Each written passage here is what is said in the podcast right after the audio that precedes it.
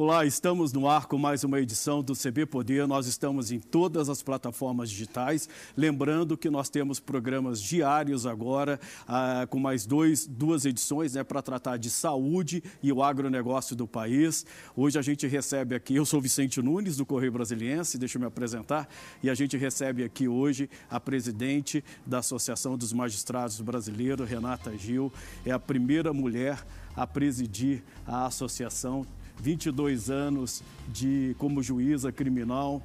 Renata, é um prazer tê-la aqui conosco e acho que a nossa conversa hoje tem muito né, o que render. Gostaria de começar conversando com você sobre essa situação, esse embate que a gente assiste hoje entre o governo federal e o judiciário. É, até que ponto esse embate é, atrapalha a democracia do país? Boa tarde. Olá, Olá, muito boa tarde, Vicente, todos que nos assistem. É um prazer estar com vocês pela TV Brasília. É, em verdade, nós notamos que não é alguma coisa direcionada ao judiciário. A gente tem algumas ações que colocam em xeque a democracia brasileira, que é uma democracia jovem, mas é importante que se diga bastante consolidada. Em muito pouco tempo, nós temos instituições que são exemplos no mundo inteiro, e eu falo isso com experiência, já fui avaliadora internacional de outros países no combate à corrupção e à lavagem de dinheiro, e nós percebemos que nós temos servidores públicos muito organizados em controladorias, como a Controladoria Geral da União, Receita Federal, polícias federal e dos estados, e o próprio Poder Judiciário muito bem colocado e posicionado.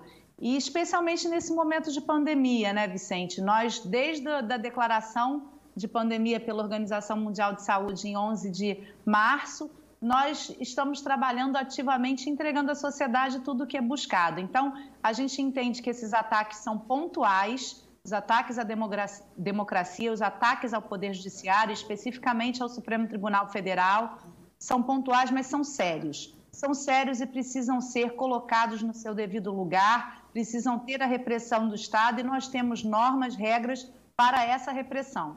Ah, como é que a senhora avalia esses dois inquéritos que foram abertos pelo Supremo Tribunal Federal para investigar fake news e os ataques à democracia? Eu não posso fazer avaliação, né? Eu não sou comentarista política nem sou comentarista jurídica, especialmente porque eu sou juíza e eu gosto que as minhas decisões sejam respeitadas. O próprio Supremo Tribunal Federal já declarou a validade desses inquéritos e me parece que há elementos é, consistentes, tanto que eles continuam tramitando, inclusive com a ciência das autoridades competentes da Procuradoria-Geral da República. Então, é, nesse sentido, nós temos um inquérito de fake news em andamento e cuja a, cuja a legalidade né, já foi atestada recentemente pelo Supremo Tribunal Federal. Presidente, por que, que a gente vê ah, assim, uma incompreensão por parte do presidente da República e entender esse papel do judiciário? Ele se, ele se declara um pouco cerceado que o poder dele, como presidente da, da República, está sendo tolhido pela justiça. É, é uma falta de compreensão, porque o Poder Judiciário, o Supremo Tribunal Federal mais especificamente, ele é o poder moderador né, dos outros poderes. Ele estabelece os limites até é, até onde cada poder pode ir, não é isso? O Poder Judiciário ele é equilíbrio, né? Ele, na verdade, faz esse, esse sistema de freios e contra, contrapesos que a nossa Constituição estabelece. É a última porta da cidadania. E as decisões judiciais, elas sempre têm um lado, né? Ou, ou o juiz decide pelo autor ou ele decide pelo réu. E alguma parte vai ficar sempre inconformada. O que nós temos dito, e aí não é para o presidente da República, é para toda a sociedade, a gente é muito cobrado da questão do, do ativismo judicial. Né? E no outro dia eu assisti uma entrevista com o ministro Barroso e, e acho que ele foi muito feliz na colocação dele. Na verdade, o ativismo judicial é uma lenda. É, o que nós temos é um protagonismo judicial em razão do demandismo. Hoje, todas as questões da sociedade são levadas ao Poder Judiciário e a gente tem um princípio na Constituição, Vicente, que diz que as questões que são levadas têm que ser apreciadas. O juiz não pode pegar o processo e guardar na gaveta e decidir depois, ou então não decidir. Então, a vida brasileira está nas mãos dos juízes brasileiros. Todas as questões são levadas ao judiciário, inclusive as questões políticas. E quando as questões políticas são levadas, é claro que vai ficar alguém aí inconformado com a decisão. O que nós temos dito é que decisão judicial cabe recurso e o sistema brasileiro é um sistema que, inclusive, precisa enxugar, precisa de um enxugamento recursal. Então, tem que ser contestada a decisão judicial por via recursal, não pela TV, não pela rede social. Né? Temos instrumentos jurídicos consistentes para essas impugnações e para esses inconformismos. Mas como a senhora vê, por exemplo, o fato de o presidente da República indicar que não uh, é, acataria uma decisão judicial? É, quando ele foi informado ali de que o Supremo poderia requerer os celulares dele e dos filhos dele para fazer perícia. Isso não é perigoso? Não, qualquer decisão judicial tem que ser cumprida. Então, não importa a autoridade, mesmo ela sendo a mais importante da República, né? Ele tem que cumprir as decisões judiciais. Mas, graças a Deus, nós não precisamos chegar a esse estressamento e ainda não houve nenhum descumprimento é, grave né, de autoridades importantes. Então, a gente continua acreditando que todos hoje têm consciência e ciência do seu papel na República Brasileira. Doutora Renata, como é que a senhora vê, por exemplo, esse embate entre União, estados e municípios para a definição das regras que devem ser seguidas durante a pandemia? O Supremo Tribunal Federal estabeleceu que eh, a maior parte das ações devem ser conduzidas por estados e municípios. É isso mesmo? Essa foi uma decisão correta? É, mais uma vez, eu não posso avaliar, mas eu posso dizer que é, a decisão do Supremo Tribunal Federal, ela teve por base as orientações todas da nossa Constituição. Nosso sistema é um sistema federativo, né? Nós temos um federalismo no Brasil com autonomia dos estados para deliberar é, sobre essas questões. Pela nossa Constituição, a competência de estados, municípios e União é uma competência concorrente, ou seja, todos podem e suplementar. Então, nós notamos que em diferentes localidades do país há diferentes índices de contaminação e de respostas. Então, eu acho que nesse sentido, a decisão do Supremo respeitou o sistema brasileiro e também as orientações sanitárias, tendo em vista que o Brasil é um país de dimensões continentais, né? então a gente tem realidades muito díspares e distintas por todo o nosso território. É, no, no, no, atual momento, o que o judiciário, qual o papel do judiciário nesse momento da pandemia? O que o judiciário tem feito para poder ajudar no combate aí à Covid-19? Eu penso que o papel do judiciário foi fundamental e eu vou dar alguns exemplos. Primeiro, nós entregamos já à sociedade brasileira mais de 377 milhões de reais diretamente para o combate ao Covid. Depois, nós também já praticamos, desde a declaração né, de, de, pandemia pela Organização Mundial de Saúde, o Judiciário continuou funcionando né, através de seus plantões extraordinário, ordinário e pelo trabalho remoto. Nós entregamos já 277 milhões de atos processuais. Então, nós tivemos decisões importantíssimas no campo empresarial, permitindo que algumas empresas permanecessem em funcionamento, apesar da grave crise econômica que já estamos atravessando. Decisões importantes, Vicente, como aquela que determinou a não interrupção do fornecimento de energia elétrica para ninguém por inadimplemento nos 90 dias, que depois se traduziram em normativas dos estados, né, normativas do, do Poder Executivo.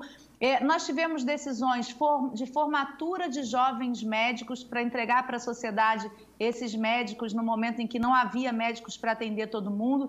E é importante que, nesse sentido, a primeira decisão foi do Piauí, logo no início da pandemia. Depois veio uma instrução do MEC e o Judiciário já está determinando agora, nessa terceira fase, é, o cumprimento dessa normativa do MEC, ou seja, as universidades que não estão formando jovens médicos devem formar. Então, são decisões que priorizam o ser humano, que salvam vidas, reabertura de hospitais em falência, é, determinação de canalização de dinheiro para abertura de UTIs. É um trabalho gigantesco e espraiado por todo o Brasil. A senhora tocou em pontos importantes. A gente vai ver uma demanda, é, uma nova demanda nos tribunais. Né? A gente vai ver aí é, demanda sobre recuperação judicial de empresa, sobre despejos por falta de pagamento, é, pedidos de revisão de valores de aluguel, como a senhora ressaltou aí, mensalidades escolares, pagamentos de plano de saúde. É, qual é a saída é, para se resolver esses casos mais rapidamente não entulhar o, o, judiciário que já está abarrotado de processos? Né? A saída é extrajudicial? Uma das nossas saídas é sim a, a, a, o sistema multiportas, né? E é importante que todos conheçam. A gente já tem funcionando conciliação, mediação, negociação e a gente tem também é, a arbitragem, que é um sistema extrajudicial mas nós agora precisamos incentivar a criação de núcleos específicos. Hoje mesmo eu, eu, li uma matéria importante do ministro Luiz Felipe Salomão, em que ele aponta a necessidade, ministro do, do Superior Tribunal de Justiça e um estudioso no, tempo, no tema matéria empresarial, ele aponta a necessidade de criação de núcleos específicos de conciliação nesse, nessa área empresarial. Então, um grupo formado exatamente para atuar nesses processos que serão uma grande demanda é, do Poder Judiciário. A gente imagina aí um tsunami de ação. sabe que há uma demanda reprimida, porque as pessoas não conseguiram buscar as defensorias públicas e os seus advogados. Então, quando todo mundo já puder estar convivendo socialmente, a gente entende que esses direitos serão buscados e a justiça ficará mais cheia do que ela já é. Mais, mais do que nunca, a economia vai ter que dialogar com o direito? Mais do que nunca. Aliás, a análise econômica do direito já é uma matéria, já é uma disciplina que já é estudada em cursos de pós-graduação e eu acho que daqui a pouco em graduações de direito. E quem fala muito bem sobre isso é o ministro Luiz Fux, ele já tem percebido né, nos diplomas legislativos, em toda a conformação das decisões judiciais, essa análise econômica. Os juízes vão precisar estar bastante conscientes desse momento em que a economia interfere diretamente na vida da sociedade e, portanto, nas decisões judiciais. Doutora Renata, como é que a senhora vê a questão? É, ao longo desses últimos três meses, a gente viu a edição de muitas leis extraordinárias, né, temporárias. Como é que o, o, o judiciário vai lidar com isso? O nome é, é que a gente está dizendo, leis temporárias. Isso aí vai interferir em algum momento mais à frente nas decisões dos tribunais? Eu penso que houve um esforço muito grande do parlamento, fica aí o nosso reconhecimento, tanto o judiciário como o parlamento também, né, atuou muito fortemente durante a pandemia e teve a vontade legislativa de, de elaborar esses diplomas importantes para esse momento dessa transição. Então, isso altera sim, a gente vai ter que agora ter uma nova baliza, né, um novo olhar. O juiz ele é o intérprete da lei. Se surge uma lei nova, é uma nova forma de atuar. Então, é, é importante, nós todos estamos conscientes e a AMB, que é a Associação dos Magistrados Brasileiros, que eu presido, é, e que é, tem capilaridade nacional, tem entregue para os juízes todas essas normativas com estudos. Né? A gente participa de algumas comissões desses projetos legislativos, então a gente está trabalhando muito para que todos tenham bastante ciência e profiram decisões com consistência nessas, nessas novas leis. A gente percebe nesse momento né, que todos os olhos aí estão voltados para o combate à Covid-19, para tentar solucionar, é, salvar o maior número de vidas possíveis. Mas como é que os tribunais estão tratando a questão dos crimes violentos? Como Lei Maria da Penha e tal. Isso, isso, é um desafio gigantesco. É, a gente lançou, eu não sei se vocês têm conhecimento, nós lançamos recentemente, no dia 10 agora de junho, a campanha Sinal Vermelho contra a Violência Doméstica, exatamente porque nós notamos que os crimes contra mulheres recrudesceram nesse período de pandemia e alguma ação importante era necessária. Nós é, analisamos alguns estudos, inclusive internacionais, o Global Access to Justice, que foi publicado recentemente, e demonstra que nenhum país do mundo foi capaz de implementar nenhuma política pública relevante no combate à violência contra a mulher. Então, esse número aumentou. A gente sabe que as polícias estão todas concentradas nas questões sanitárias, nas questões relativas à Covid, né, com a, a, a, o olhar para o isolamento social. Mas as mulheres, Vicente, estão encarceradas com os seus agressores. Então, houve um aumento significativo, o Fórum de Segurança Pública aponta um aumento em torno de 22%, mas a nossa estimativa é que esse aumento tenha acontecido em torno de 50%, porque há uma subnotificação muito grande e essas mulheres que ficam encarceradas, elas não têm acesso ao sistema de justiça. Então, pensando nisso, a AMB e o Conselho Nacional de Justiça lançaram essa campanha e, através desse sinal vermelho, em qualquer rede de farmácias credenciadas. A gente começa com 10 mil farmácias no país, mas a ideia é que todas se engajem nesse grande movimento. A mulher silenciosamente apresenta esse sinal, o farmacêutico disca 190, a polícia militar chega e encaminha essa mulher para a delegacia, para o registro de ocorrência e para os abrigamentos, caso ela queira. Então, é um grito de socorro silencioso para que a gente diminua esses índices, porque há estados, Vicente, isso é muito importante, há estados em que nós notamos aumento no número de feminicídios e diminuição no número de registro de ocorrências. Então, a gente nota que as mulheres não estão conseguindo registrar essa, essa ocorrência. Já então, existe justiça... um balanço prévio?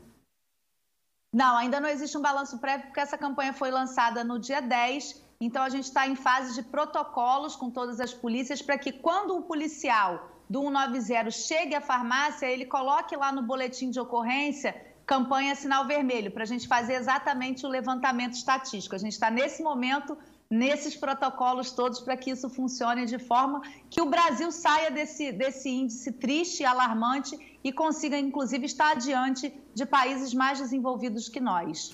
É, por exemplo, a senhora ressaltou essa questão da violência das mulheres, do confinamento, mas a gente também viu um aumento da violência contra idosos e contra crianças. Né? Como é que, que, que se combate isso também? Existe uma outra campanha nesse sentido?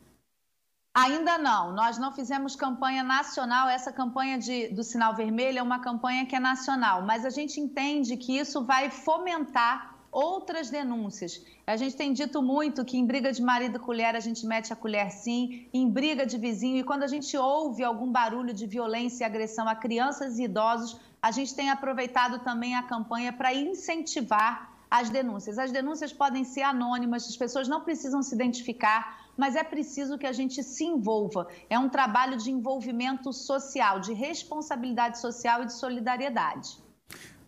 Agora, a gente está falando de violência, a gente tem assistido é, recentemente é, uma violência enorme das polícias, sobretudo contra homens negros. Como é que os juízes, o judiciário pode atuar nesse sentido para tentar coibir essas ações policiais, da, essas ações violentas da polícia?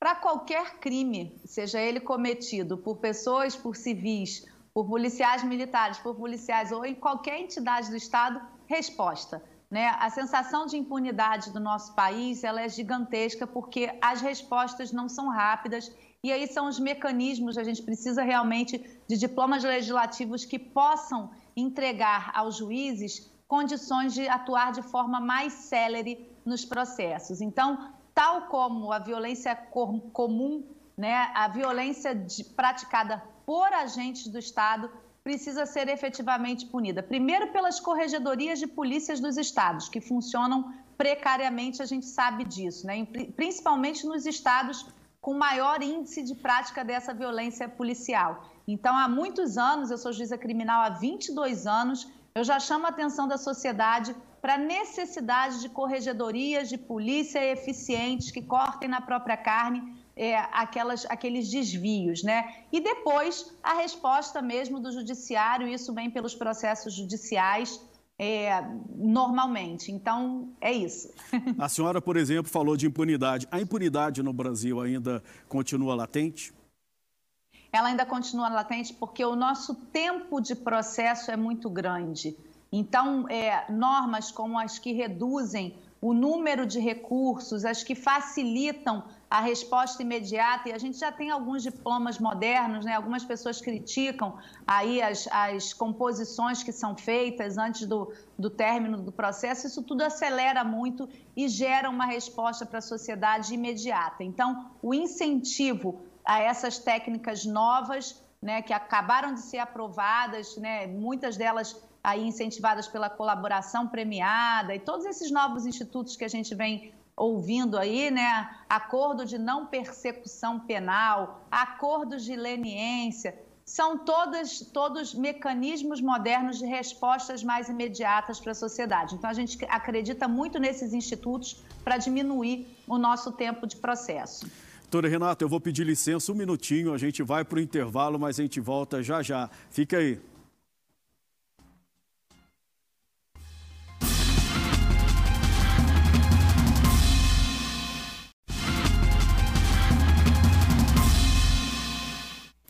O CB Poder está de, está de volta. A gente recebe aqui hoje a presidente da Associação dos Magistrados Brasileiros, Renata Gil. A conversa aqui está ótima e eu queria continuar com a senhora. É, como a senhora avalia hoje a imagem do judiciário? Existe uma queixa de que o judiciário brasileiro é moroso, lento, uh, favorece só quem tem dinheiro para postergar ações. Ele é discriminatório, o, o judiciário brasileiro? De jeito nenhum. O judiciário brasileiro é o judiciário que tem maior acesso no mundo. E eu digo isso porque a nossa Constituição prevê um amplo acesso à justiça, as nossas ações judiciais quase não custam né, para a sociedade, as pessoas não recolhem custas processuais altas, as pessoas pobres podem pedir gratuidade de justiça, então a gente tem uma ampla porta de acesso à justiça.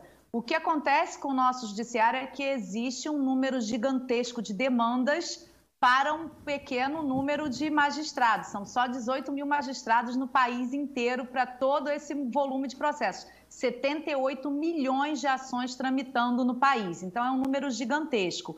Mas nós tivemos, Vicente, agora recentemente, duas pesquisas muito importantes é, realizadas pela MB com a PUC do Rio e também com a Fundação Getúlio Vargas, que apontaram que, pesquisas, uma de cunho interno e outra de cunho externo, uma ouviu os próprios juízes brasileiros e a outra ouviu os usuários do sistema de justiça e os atores desse sistema de justiça. Nas duas, efetividade foi o maior problema, ou seja, morosidade né, e falta de efetividade. Então, o que nós estamos trabalhando agora são em políticas públicas, com, em parceria com o Conselho Nacional de Justiça, para diminuir esse tempo de processo, como eu disse. Mas essa pesquisa foi muito relevante porque ela foi, apontou que, em termos de confiabilidade na República, o Poder Judiciário é o que goza de maior confiabilidade ficou à frente do Poder Legislativo e muito, e à frente do Poder Executivo. Então, nós ficamos muito satisfeitos com isso, mas sabemos que há um dever de casa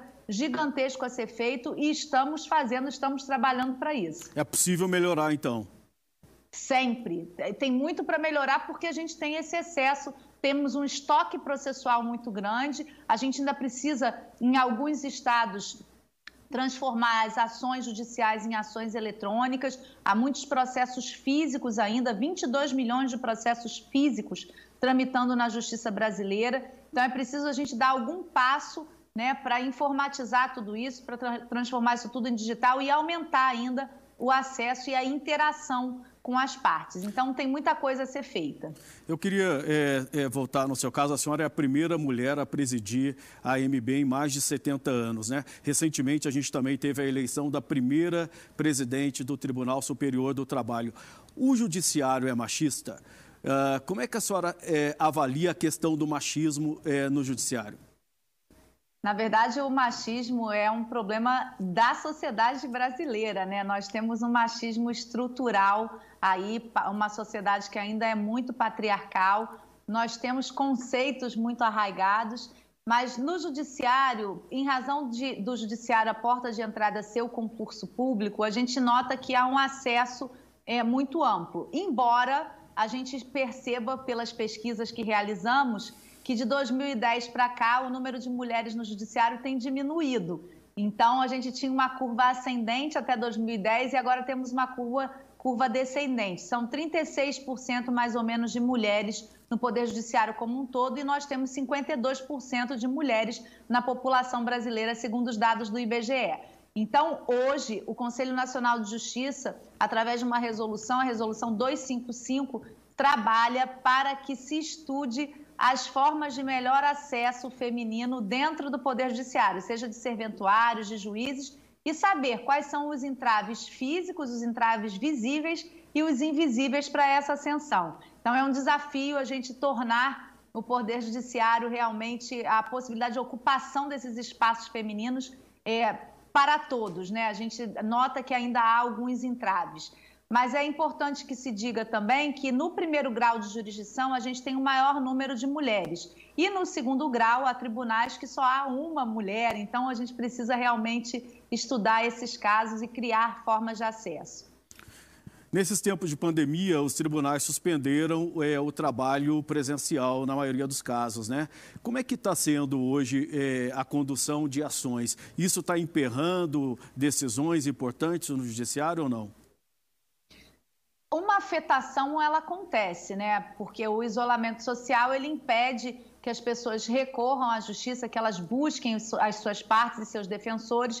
Então, chega em algum momento, o processo não é impulsionado pelas partes. E o processo judicial ele depende de impulso. As leis brasileiras dizem que o juiz só pode atuar por impulso das partes, do promotor, do advogado, do defensor. Então, de alguma medida, isso impacta, sim, no judiciário, por isso que nós estamos é, estimando que logo após a pandemia, após o fim do isolamento social, haverá tsunamis, não vai ser uma tsunami, serão ondas de é. tsunamis de ações judiciais. Mas é, nós nos, nos, transformamos muito rapidamente, sabe, Vicente? Isso é incrível, porque nós pensamos assim: ah, o judiciário brasileiro é um judiciário de terceiro mundo, não tem tecnologia. Não é verdade. Países como os Estados Unidos tiveram muita dificuldade de implementar o funcionamento das suas cortes. Eu tive uma reunião é, com um mês mais ou menos de, de pandemia declarada, uma reunião com a, alguns juízes da, da, das cortes do norte da Califórnia, na Universidade de Berkeley, e eles não tinham sequer conseguido atender os advogados de forma eletrônica. Eles que conseguem fazer tudo isso, as audiências digitais, não tinham feito nada. E nós, já há muito tempo, já usando o sistema é, do Conselho Nacional de Justiça para as audiências virtuais, trabalhando com processos eletrônicos, só no estado de São Paulo, nas primeiras semanas de pandemia, de 5 mil acessos eletrônicos, nós passamos para 23 mil e depois quase 30 mil acessos eletrônicos. Ou seja, a Justiça toda de São Paulo já está acessando eletronicamente todos os seus processos, a maior justiça do país. Por isso que eu estou dando como exemplo. Então, nós nos transformamos muito rapidamente e eu acho que o judiciário brasileiro é exemplo no mundo sobre o enfrentamento à pandemia e ações judiciais. O teletrabalho ele veio para ficar? O home office? Com Também certeza. no judiciário? Também no judiciário. Nós experimentamos algo que a gente tinha receio, né, de, do, do sistema funcionar, não funcionar. Hoje nós notamos que ele é muito importante. Agora, ele não substitui o homem, né? Nós imaginar que as máquinas substituirão né, os juízes em todas as audiências, isso não é verdade, porque a atividade do juiz é uma atividade humana. Então, ela depende desse relacionamento, depende do que a gente é, ver, né, de como a gente interpreta as ações humanas. No outro dia, alguém me perguntou assim: mas como será uma audiência em que todos estarão sentados de máscara e o juiz só vai poder interpretar o olhar, né? não interpreta mais os gestos? Então, uma nova conformação pós-pandemia aí vai acontecer mas a gente acredita que todas essas tecnologias que foram usadas nesse momento, elas só vão agregar e só vão facilitar e tornar o trabalho mais célere do Poder Judiciário. Por exemplo, a senhora falou de tsunami de ações depois que a pandemia deu uma amenizada aí. Tem essa questão do, do, do trabalho, né? Da, de, dessas MPs que reduziram jornadas e é, salários de trabalhadores. Isso daí uh, vai pesar muito no, no, nos tribunais do trabalho? Vai pesar e, e, quem diria, né? Porque o parlamento até bem pouco tempo atrás questionava a, a, eficiência e a necessidade da justiça do trabalho. A justiça do trabalho é importantíssima. O, o nosso país só se desenvolveu economicamente em razão da força da justiça do trabalho. Ela agora é chamada né, de forma muito contundente, tem entregue a justiça do trabalho, ela foi a que mais entregou valor financeiro no combate ao Covid, mais de 200 milhões de reais. Então, é uma justiça absolutamente necessária e eficiente, né? ela é a mais rápida justiça do país. Então, ela terá um papel relevantíssimo. Eu escutei recentemente uma entrevista com o presidente do Tribunal Regional do Trabalho do Rio de Janeiro, exatamente sobre a flexibilização das regras é, dos contratos de trabalho. Ele contesta um pouco, ele diz que há um certo exagero nisso, mas que essa flexibilização é uma realidade sem volta, que isso já tem sido uma tendência é, brasileira. Então, nós vamos ter que contemporizar né, a pobreza, a necessidade das empresas se reerguerem com as, os direitos né, dos trabalhadores. Então, é um desafio aí que será com certeza bem executado pela Justiça do Trabalho. O que, que a senhora acha que ainda o Judiciário, para a gente concluir aqui a nossa entrevista, precisa melhorar para que a percepção da população de que ele está agindo em prol dela é, fique mais clara? Eu tenho dito, Vicente, que o Poder Judiciário ele precisa ser mais bem conhecido para ele ser bem compreendido.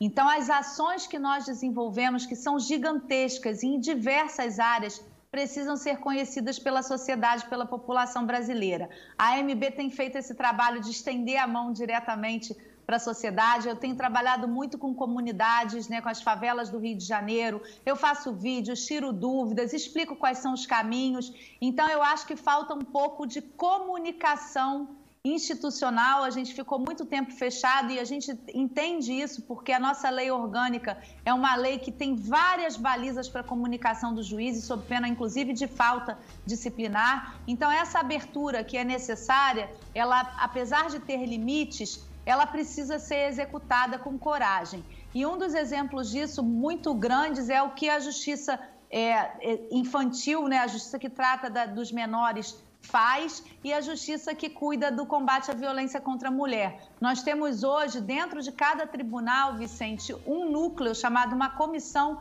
que faz só interação entre as decisões judiciais e todo o aparato estatal responsável por cumprir essas decisões, por fazer funcionar as patrulhas Maria da Penha, por colocar todas as organizações não governamentais que ajudam na recuperação dessas famílias é, funcionando em contato. Então, é um trabalho extrajudicial que não é de sentença judicial Sim. e que o judiciário brasileiro assumiu e vem fazendo. Isso precisa ser explicado para a população brasileira.